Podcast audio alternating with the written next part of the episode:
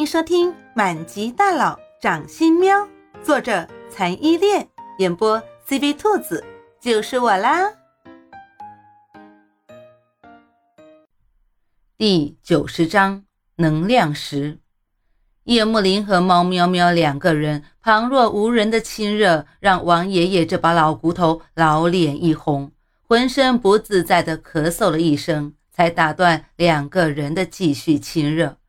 被打断了亲热之后的叶幕林神色如常，这下反倒轮到猫喵喵不好意思了。王爷爷对猫喵喵笑骂道：“你这小兔崽子，醒过来了，想到的全是你家主人。亏我这把老骨头还坐了一天一夜的飞机加汽车赶过来见你，哎，真是好心当成驴肝肺喽。”猫喵喵听了之后，赶紧笑着回道：“王爷爷，你这样说就不对了。一般最重要的人物啊，都是最后说话的嘛。你看，我之所以最后才跟您说话，这不就说明您其实才是最重要的人吗？真是古灵精怪。”王爷爷嘴上虽然这么说着，脸上却笑开了花。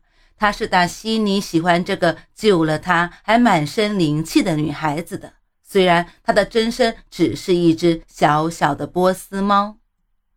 不过一码事归一码事，对猫喵喵的身体情况，王爷爷还是很认真的。他严肃了一下神色之后，对猫喵喵说：“把手腕伸出来吧，我来给你把把脉，看看你身体的情况怎么样。”猫喵喵听话的把手腕伸给王爷爷，心里有点忐忑不安。他隐隐约约也觉得，他这次的昏迷是不是跟他第一次触动万物结界那个开关有关？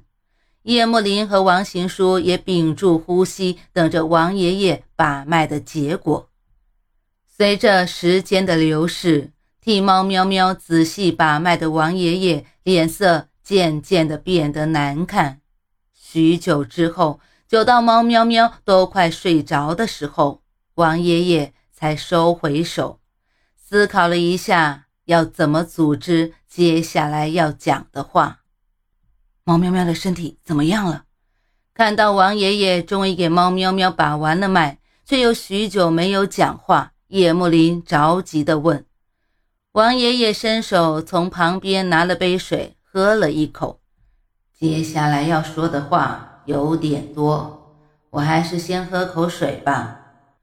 看到大家都眼巴巴的等了之后，王爷爷才开始说：“猫喵喵，现在看起来是终于醒过来了，但是啊，他因为不分后果的强制发动技能，消耗了过多的精神力，刚刚吸收的能量石只够他醒过来。”他的精神力呀，却完全没有恢复过来，所以他一天只能苏醒三四个小时，其他大部分时间里，他依旧会继续昏睡。到底什么是精神力呀？我在发动技能的时候，脑子里也看到这个东西。猫喵喵奇怪地问。其实，猫喵喵想问的也是叶幕林和王行书两个人想问的。精神力呀，说通俗一点，就是每个人的精神。比如，我们忙碌了一整天之后，会觉得很累，觉得很累，或者说是没精神了。这个啊，就是消耗了精神力了。随着修炼之后，道行的逐渐增加，精神力呀也会不断的增加。在发动技能的时候，也会消耗。多少不等的精神力，你呀就是道行不够，却消耗了太多的精神力，所以直接昏过去了。这样说你懂了吗？王爷爷十分耐心地给猫喵喵解释，一口气说了这么多的话，还是觉得有点渴，又端起了一旁的水杯喝了一口。精神力是靠能量石来补充的吗？还是有其他的办法？没有给王爷爷过多的休息时间，叶幕林紧接着问：“因为他听到喵喵现在一天只能苏醒三到五个小时之后，眉头又紧紧地锁了起来。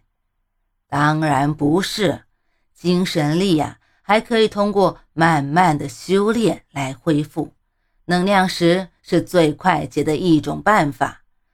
但是像喵喵这种道行，每天的休息啊，能恢复的精神力已经很少了，几乎可以少到忽略不计。而且，喵喵通过仙丹来获得道行的，我也不知道怎么修炼。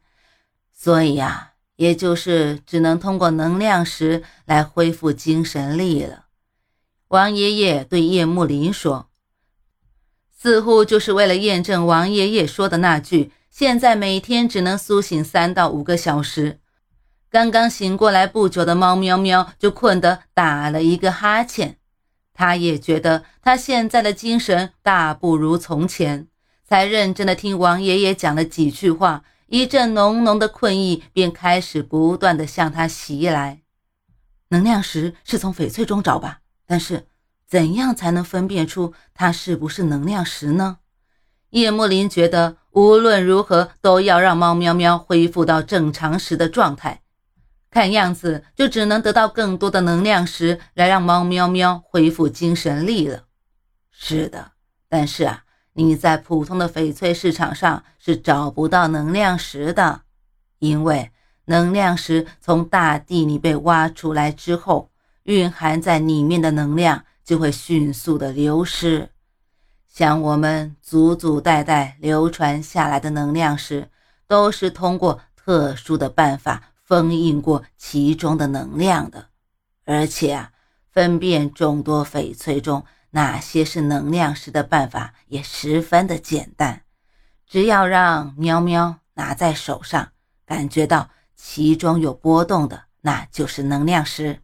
波动越大，蕴含的能量就越大。王爷爷详细的解释了关于能量石的事情，那就是说，一定要刚刚从地里挖出来的翡翠里才有可能有能量石。叶莫林下了最后的结论。这可就让他犯了难了。只有在挖翡翠的地方才会有刚刚出土的翡翠，而所有盛产翡翠的矿都是由各个政府看管的。要进到里面没有这么简单，还必须跟政府打过招呼。哎，莫林，我想起来了。当大家思路都陷入一个死胡同的时候，王行书突然叫了起来。叶慕林看了一眼一惊一乍的王行书，问：“你想起来什么了？”缅甸公盘呐，老大。王行书说的微微有点激动。前天我们不是才收到缅甸公盘的邀请函吗？那你直接卸石头的。如果卸出了翡翠，我们直接买下来给喵喵吸收，不就完了吗？搞定了吗？对呀，你说的有道理。叶慕林被王行书这么一提醒。才想起还有缅甸公盘这个事情。缅甸公盘是缅甸政府举办的一次翡翠原石的投标，大量的毛料会在缅甸公盘的时候面世，通过观察毛料的外观来决定是不是买下这个毛料。买了毛料之后，可以当场卸开，也可以带走卸。而毛料里面到底会不会有翡翠，那就要看个人的运气了。正是因为缅甸公盘的这种冒险性，从有缅甸公盘开始，便一直被众多的翡翠爱好者们追捧。因为缅甸政府对缅甸翡翠的管理极为严格，所有的翡翠原石都只会通过公盘卖出，会给世界各个国家有能力购买的和有资格的人发邀请函，只有拥有邀请函的人才能进入缅甸公盘投标。像叶莫林的叶氏集团下面就经营着不小的翡翠生意，翡翠生意的前一百强企业里就有叶氏的珍奇阁，而且排名靠前。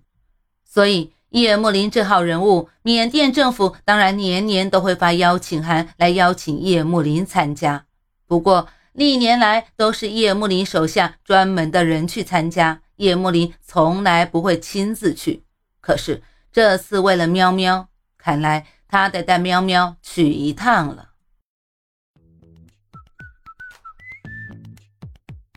本集播讲完毕，你爱了吗？爱就赶紧伸出你发财的贵手，写下你的评论，让兔子看见你哦。咱们下期见。